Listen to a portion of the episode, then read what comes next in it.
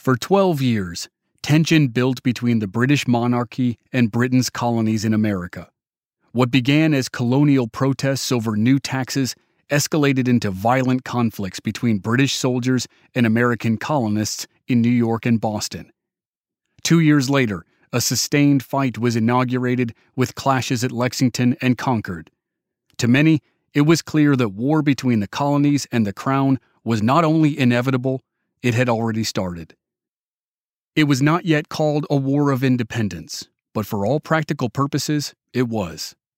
In the summer of 1775, the British Army in Boston won the Battle of Bunker Hill, the first real engagement in the war that was not yet officially a war.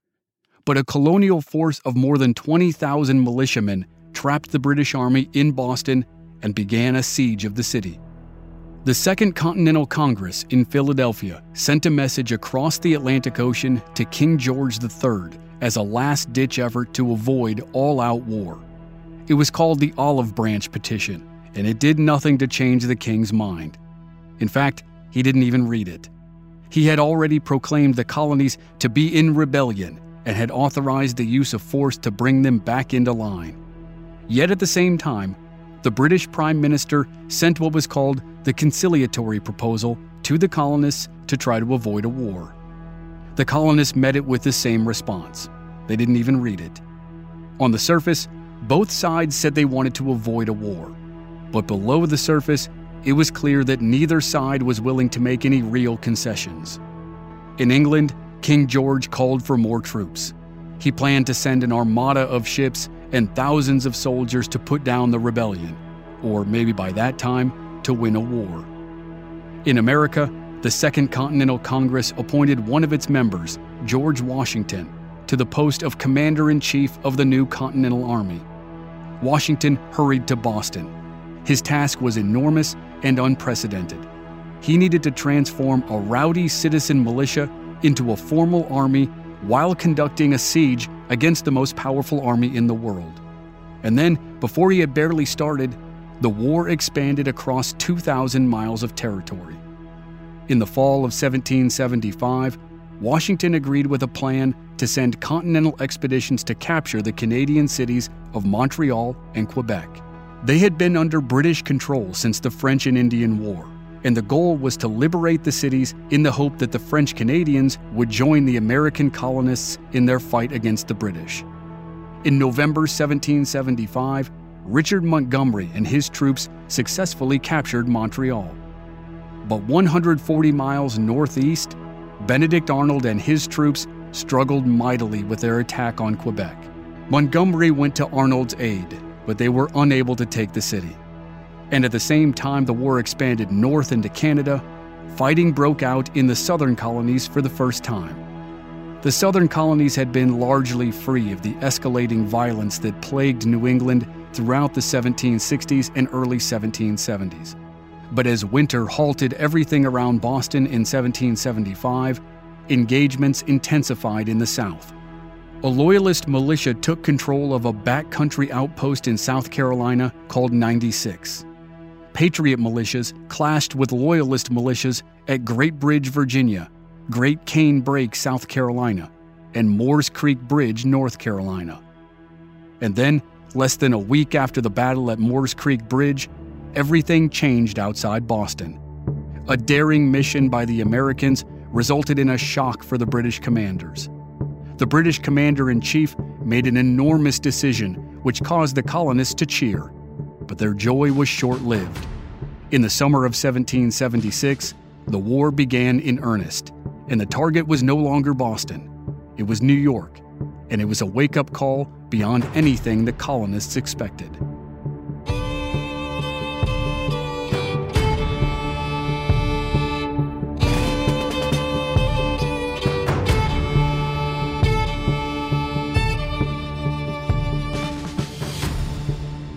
From Black Barrel Media, QCODE, and the historic Camden Foundation, this is Mission History I'm Chris Wimmer, and this is the story of the American Revolution with a focus on the soldiers from both sides who fought at the critical battle of Camden, South Carolina. This is Episode 2 War of Independence. This podcast is brought to you by the historic Camden Foundation, and we pose the question What makes a hero? Courage, honor, sacrifice, a willingness to lay down one's life for a greater cause. More than 240 years ago, thousands clashed in a pine forest in the sweltering South Carolina summer during the American Revolutionary War. Hundreds made the ultimate sacrifice. Go to Camden, South Carolina to visit the hallowed ground of the Camden battlefield. Walk the trails that were used by regiments from Maryland and Delaware, England and Scotland, and more. The historic Camden Foundation interprets Revolutionary history in cooperation with the Revolutionary War Visitor Center. Experience hands on history at their 100 acre colonial town site. See the battlefield, the Longleaf Pine Preserve, the Kershaw House, where British General Charles Cornwallis made his headquarters, and more. Go to historiccamden.org to plan your visit and follow them on Facebook and Instagram at Historic Camden Foundation.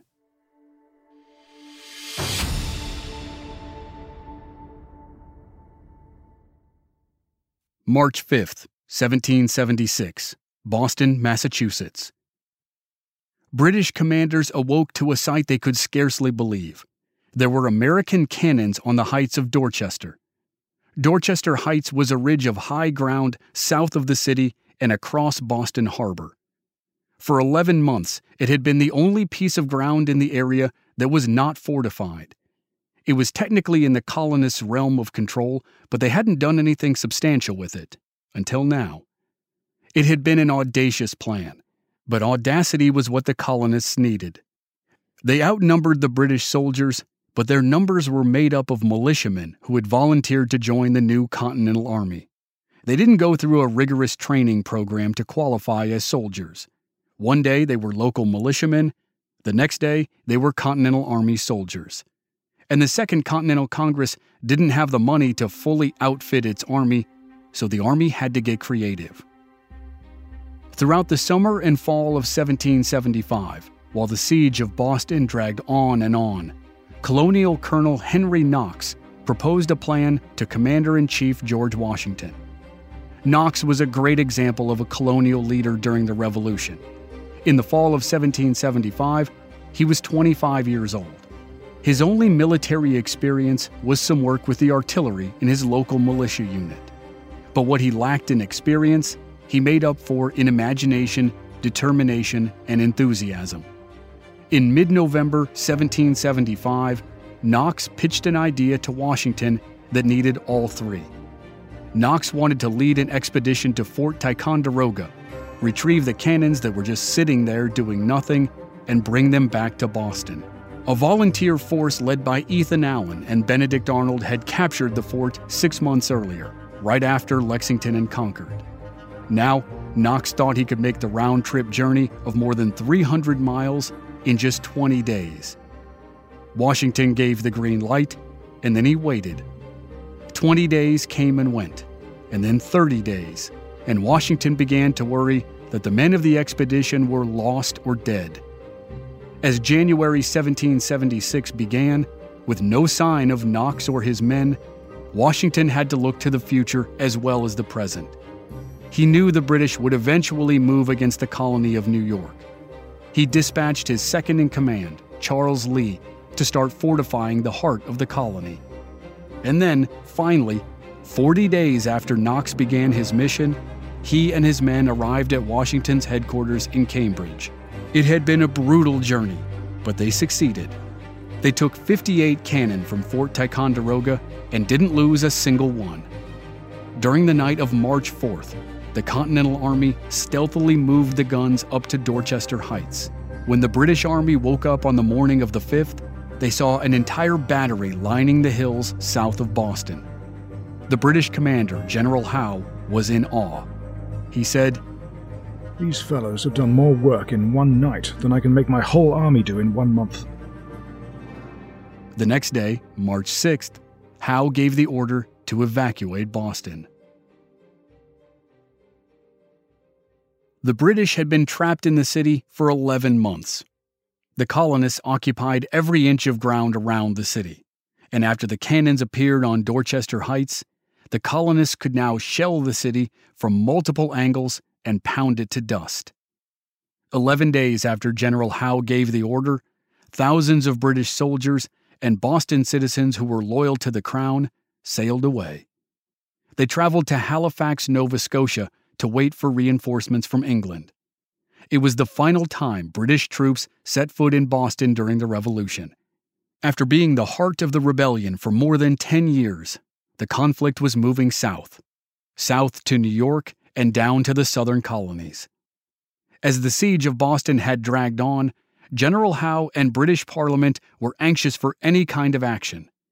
Royal governors in the southern colonies of North Carolina and South Carolina were confident that large numbers of people in their territories were loyal to England. The governors believed they could raise huge forces of loyalist militias. If the crown could just send a small force of regular soldiers to supplement the militias, they could overwhelm the rebellious minority.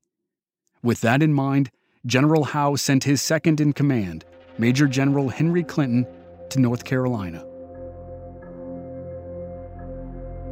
Clinton and a small force of soldiers had sailed out of Boston in January, at about the same time that Washington's second in command, Charles Lee, headed to New York. But by the time Clinton arrived in North Carolina, the Loyalist militias had already fought and lost without him. The Loyalists had been beaten by a Patriot militia at the Battle of Moores Creek Bridge on February 27th. When Clinton landed in March, the massive militia force he had been promised had scattered. What remained was in tatters. And that was just the first of two big problems.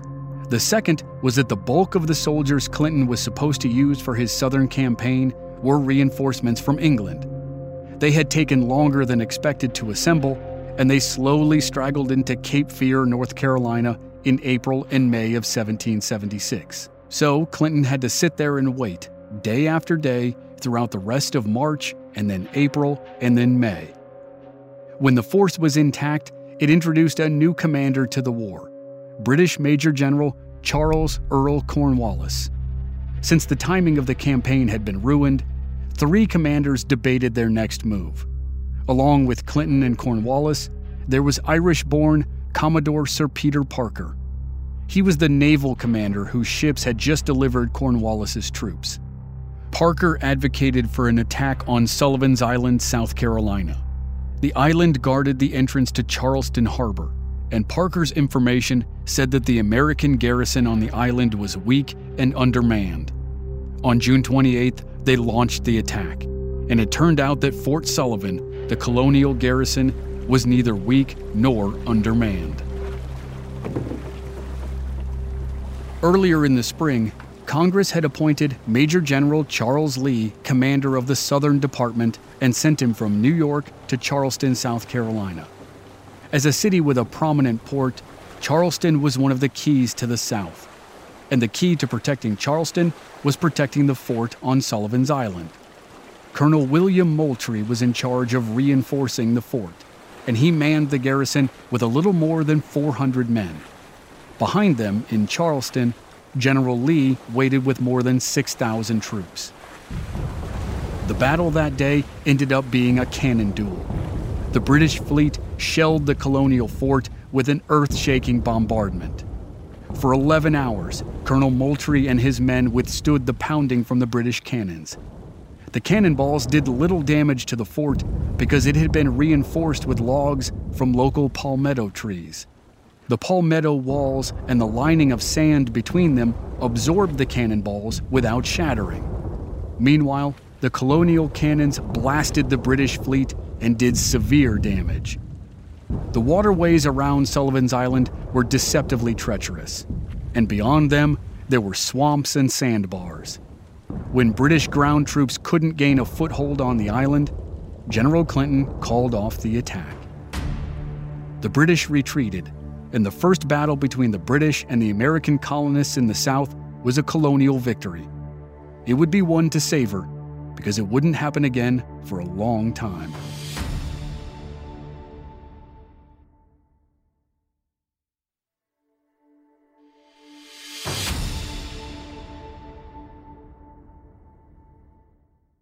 General Clinton General Cornwallis and their men sailed north to reunite with General Howe for the campaign against New York. British forces would return to the South two years later, but by then, the war would have a distinctly different quality. And six days after the Battle of Sullivan's Island, the colonial cause took on a new quality. Throughout the early part of the summer of 1776, members of the Second Continental Congress debated a monumental question Should the British colonies in America declare their independence and form a new nation of their own? Nothing like it had ever succeeded. The idea sparked vigorous and heated discussion, and by early July, the supporters of immediate independence were winning. On July 1st, the day before the members voted on a resolution, John Adams rose to address his countrymen. Before God, I believe the hour has come. My judgment proves this measure, and my whole heart is in it. All that I have, and all that I am, and all that I hope in this life, I am now ready here to stake upon it. And I leave off as I began that live or die, survive or perish, I am for the Declaration. Independence now and independence forever. Two days later, Adams wrote a letter to his wife Abigail about the result of the history making vote. Yesterday, the greatest question was decided, which ever was debated in America, and a greater perhaps never was, nor will be decided among men. A resolution was passed without one dissenting colony, that these united colonies are, and of right ought to be, free and independent states. On July 4, 1776, members of the Second Continental Congress signed America's founding document, the Declaration of Independence. We hold these truths to be self evident that all men are created equal that they are endowed by their Creator with certain unalienable rights, that among these are life, liberty, and the pursuit of happiness.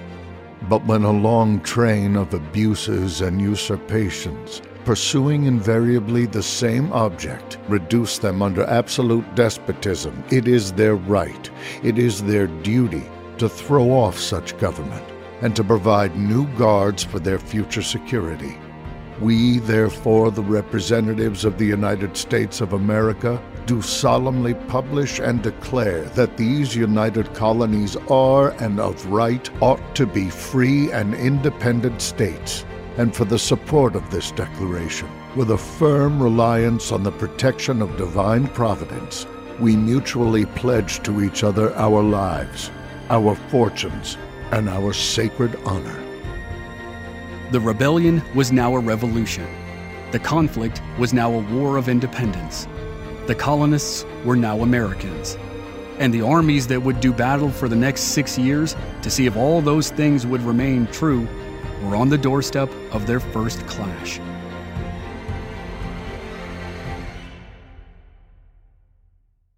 Those armies took shape in the winter of 1775 and the early spring of 1776. On both sides, volunteers answered the call to arms from across their respective nations. In the colonies, the situation was complicated. The first enlistments were up at the end of 1775, and many of the first volunteers left the Army. They may have been passionate about the cause, but they still had homes and farms and families to take care of. It became difficult to recruit new soldiers.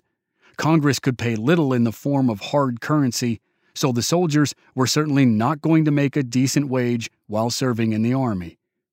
An estimated 20,000 militiamen had surrounded the British at Boston in the summer of 1775. Now, as the focus of the war in the North shifted to New York, barely 10,000 Continental soldiers defended the city in the summer of 1776. They were still largely untrained, and very few had seen combat of any kind. They spent the summer building fortifications around Manhattan Island and Long Island in preparation for what would be the first full scale engagement of the war. Then, in late July, a regiment marched into camp that would set the standard for courage and resilience. the 1st Maryland Regiment would become the heart of George Washington's army and his most reliable soldiers. Maryland was ready to go when the call came. Back in December 1774, five months before Lexington and Concord, and a year and a half before Bunker Hill, Maryland's Provincial Convention ordered males between the ages of 16 and 50 to start training for armed resistance. A year later, in January 1776, Maryland leaders commissioned William Smallwood to recruit, train, and lead the 1st Maryland Regiment. Smallwood was a prominent citizen and a vocal supporter of the Revolution, and in July 1776, he marched north with more than a thousand men. When they arrived in New York, George Washington placed them on Long Island under the command of General William Alexander. Alexander was a colorful character who claimed that he was the heir to Scottish nobility, and he preferred to be called Lord Stirling. That was an interesting coincidence because the men whom Lord Stirling and the Marylanders would face across the battlefield early and often were Scottish Highlanders. In November 1775, while the British Army in America was trapped in Boston, Parliament sent out the call for volunteers from across the Empire. In Scotland, Lieutenant General Simon Fraser, Lord Lovat, Chief of Clan Fraser, began recruiting. Fraser was the most recent in a long line of chieftains of Clan Fraser, and it was still a bit of a novel concept that he and his countrymen sided with the British. In the 1300s, the clan supported famous warrior leaders William Wallace and Robert the Bruce in their fight against the British. But by the 1700s, the clan was fighting with the British. Simon Fraser and his regiment served with distinction for the British Army in the French and Indian War. Now, Fraser rallied volunteers from Edinburgh, Glasgow, Inverness, and other parts of Scotland, and his recruiting effort was wildly successful. More than 2,000 men signed up for duty, and they formed the 71st Regiment of Foot. In common terms, they were an infantry unit. Informally, they were called Fraser's Highlanders, and they joined 1,000 of their fellow Highlanders from the 42nd Regiment of Foot on the journey to America. The 42nd had one of the best nicknames in military history the Black Watch. The nickname came from their dark clothing rather than some sinister old world legend, but it was great nonetheless. The Highlanders already had reputations as fierce fighters, and in America, they would more than live up to that reputation, often against the Marylanders.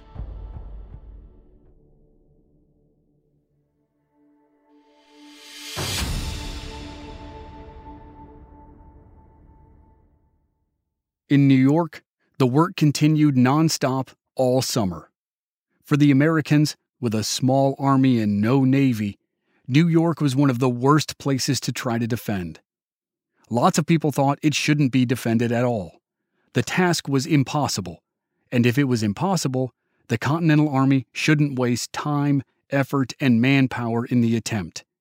But realistically, giving up a city like New York without a fight even if winning was impossible, wasn't an option. The Americans constructed fortifications on Manhattan Island to protect the city, as well as to guard the Hudson River on one side and the East River on the other. Across the East River was the real hazard the westernmost section of Long Island called Brooklyn. In the 1770s, there was a ridge of high ground in Brooklyn that was called Brooklyn Heights, and it was perfect for enemy guns. If the British took Brooklyn Heights, they could do exactly what the Americans did at Boston. They could place cannon on the ridge and force the evacuation of New York, or bombard it into submission. If Brooklyn Heights fell, the game was over for the Americans. General Washington's officers built a series of crude forts on Brooklyn Heights to do two things defend the area against British ground troops if they tried to storm the island on foot, and to batter British ships if they tried to sail up the East River. In addition, if the British tried to sail right up to Manhattan, the Americans sunk a few ships in the water with the hope that the British ships would smash into the wrecks. Beyond that, the Americans could merely hope and pray. They had done as much as they could with their limited resources. Only time would tell if it would be enough. But long before the test arrived, George Washington, the steadfast, dignified commander, was worried. At the end of May 1776, three full months before the campaign for New York began, he wrote a letter to his brother that said, We expect a very bloody summer, and I am sorry that we are not, either in men or arms, prepared for it. One month after Washington wrote those words, 45 British ships sailed into lower New York Bay and anchored at Staten Island. New Yorkers, both loyalists and rebels, and the Continental Army, could only stand and marvel at the spectacle. For the next six weeks, an armada of 400 ships sailed up to Staten Island. Maryland rifleman Daniel McCurtin wrote, I could not believe my eyes. The whole bay was full of shipping as ever it could be. I declare that I thought all of London was afloat. The first to arrive were Commander in Chief William Howe's ships. They were the ones that had departed Boston three months earlier and had been stationed at Halifax, Nova Scotia ever since. After the arrival of Howe's ships in mid July came the fleet of reinforcements from England, which included more than 2,000 Scottish Highlanders. Then Sir Peter Parker's fleet delivered the troops who had fought at the Battle of Sullivan's Island in South Carolina. After that came the final arrivals a fleet of thousands of Hessian auxiliaries from Germany who had been hired by Parliament. By the end of August, General William Howe had 25,000 troops at his disposal. The Americans had fewer than half that number, and they were spread out all over Manhattan and Brooklyn, and they couldn't possibly defend every option for a British attack. General Howe chose Long Island and Brooklyn for his assault, and the night before his troops began to move, the Americans perceived a dark omen of things to come. A terrifying thunderstorm pounded New York. It was one of the most severe storms anyone could remember. Thunder rolled and cracked and boomed overhead. Torrents of rain lashed the islands and lightning killed several people, which some Americans took as a bad sign about the battle that was on its way. The following day, General Howe started landing his troops on Long Island. Over the next three days, the British ferried 15,000 troops from Staten Island to Long Island. General Washington sent a group of reinforcements across the East River from Manhattan to Long Island and he eventually made the trip himself to view the defenses. After his tour, he ordered another batch of reinforcements to come across from Manhattan. That brought the total number of colonial defenders to about 7,000, less than half of the British force. But among those reinforcements were the men from Maryland and Delaware who would earn places of esteem in American history. The Americans moved forward from their original line of forts at Brooklyn Heights. They now occupied a ridge of steep hills further inland called Gowanus Heights. The hills were covered by thick woods, and there were only a couple passes through the heights. The Americans probably couldn't stop the British, but they could inflict a lot of punishment from their positions. On the night of August 26, 1776, General Howe gave the order for a night march, and the Battle of Brooklyn began.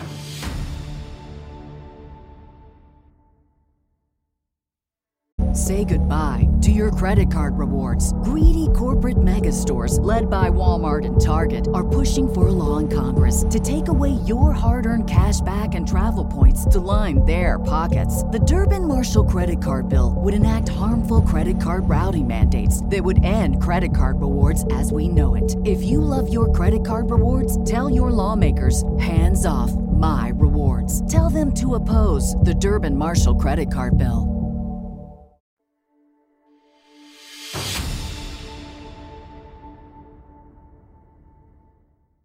About 7,000 British troops moved through the night toward the western edge of the battle lines, right next to Gowanus Bay and in the area that is now Greenwood Cemetery. In the center, another 5,000 troops, mostly Hessians, moved up Flatbush Road. At 2 a.m. on August 27th, the British troops on the western edge attacked a small American outpost and sent its men running. The American commander on that side of the line, Lord Stirling, rushed forward with his men to occupy the high ground in front of the British to block their advance.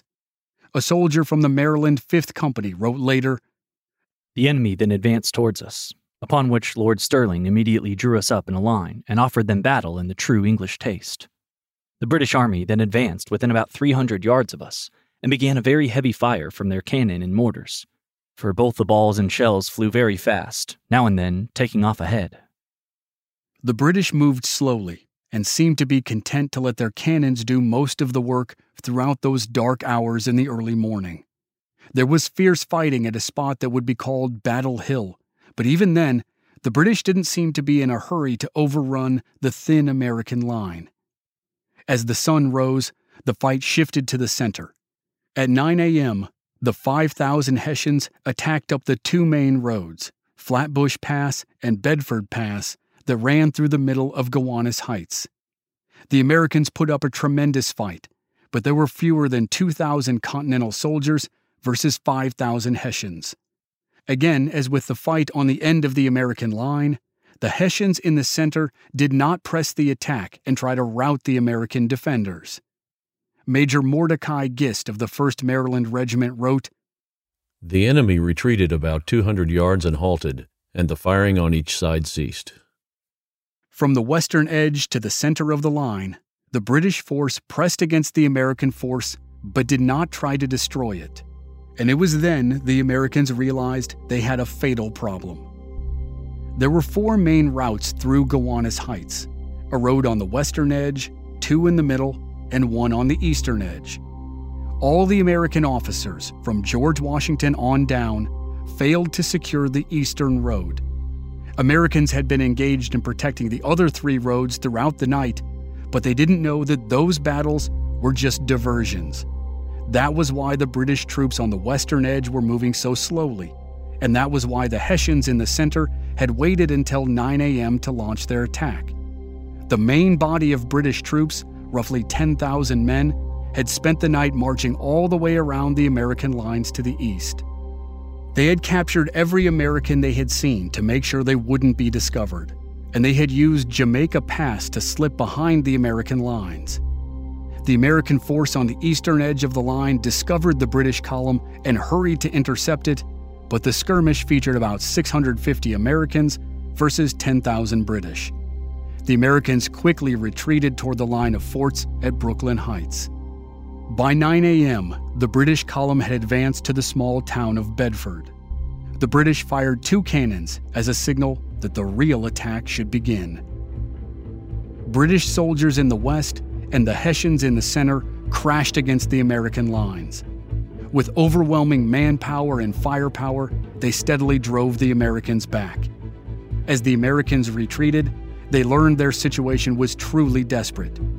William McMillan, a 20 year old corporal from the 4th Maryland Company, wrote later We were surrounded by Highlanders on one side, Hessians on the other.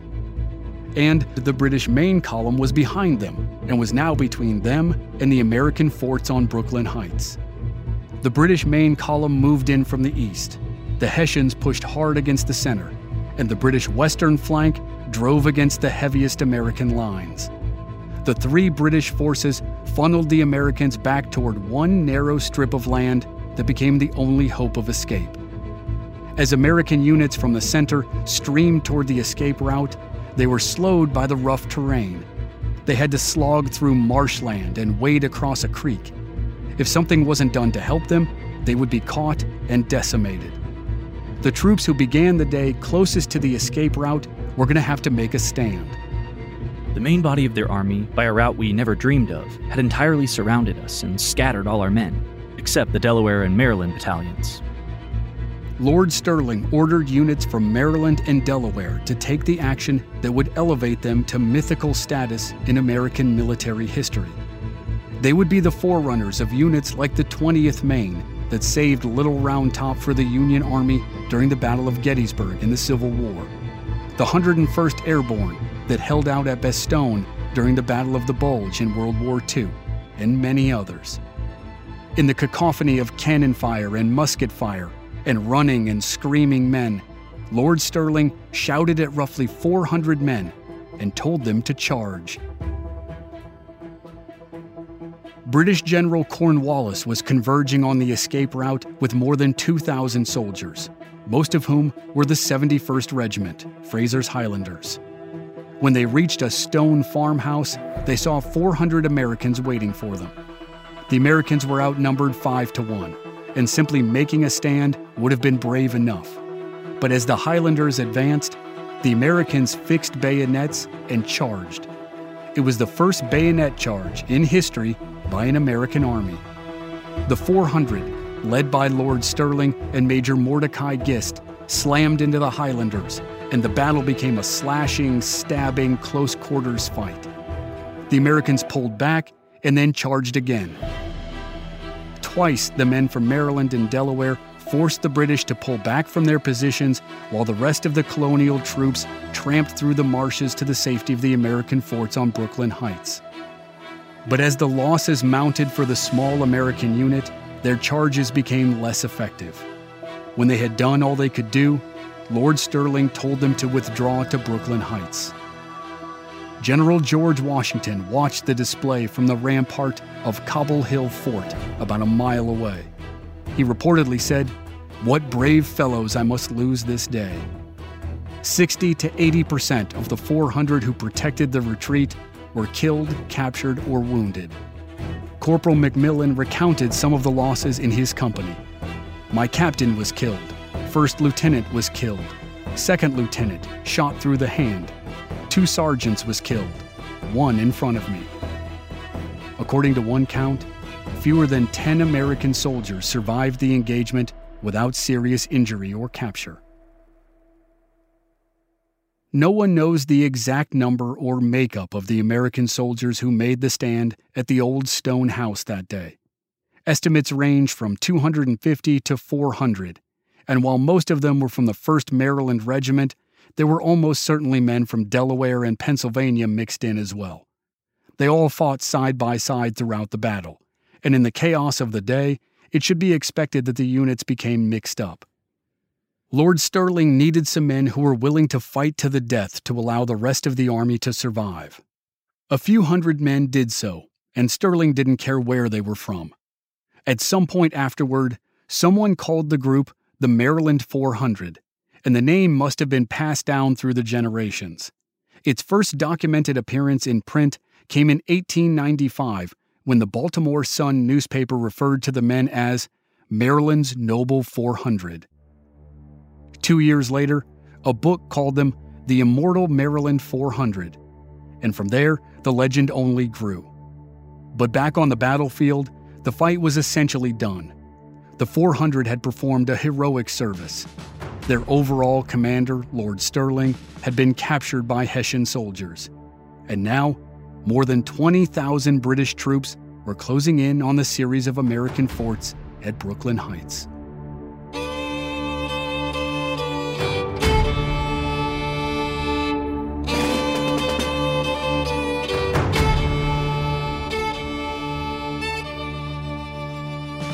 Next time on Mission History, the year that started with such promise for the American cause turns bleak.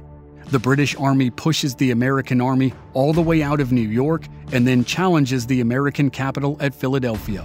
General George Washington only staves off total disaster by engineering desperate and daring actions in New Jersey.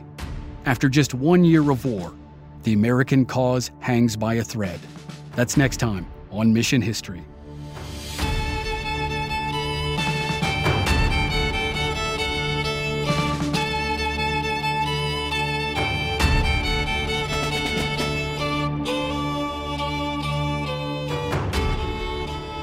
This series of Mission History is a production of Black Barrel Media, QCODE, and the historic Camden Foundation. In this episode, you heard Jeremy Schwartz performing the Declaration of Independence, James Scott as John Adams, Michael Goodrick as the unnamed Maryland soldier, and Greg Hensley as Mordecai Gist. This series was researched, written, and directed by me, Chris Wimmer. It was produced by myself and Mandy Wimmer. Our executive producers are Carrie Briggs for the Historic Camden Foundation and Steve Wilson and Dave Henning for QCODE. Marketing lead for QCODE was Ellie Kotopish. Original music by Rob Valier. Featured violin by Kevin Huang. Historical advisors were Owen Lourie, historian for the Maryland State Archives, and Jim Piecuch, South Carolina historian and author. Their help was invaluable. Extra special thanks goes to the team at the Historic Camden Foundation. Carrie, Stacy, Margaret, Catherine, Will, Lance, Len, Davy, Liz, Barbara, Arthur, and Marley. Thanks for listening.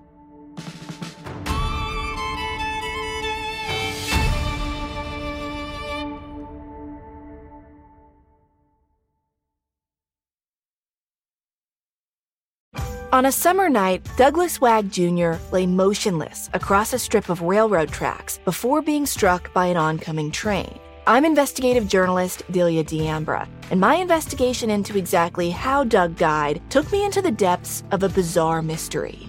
It was really hard to understand what was fact and what wasn't. A mystery that has led me from one suspicious death to another.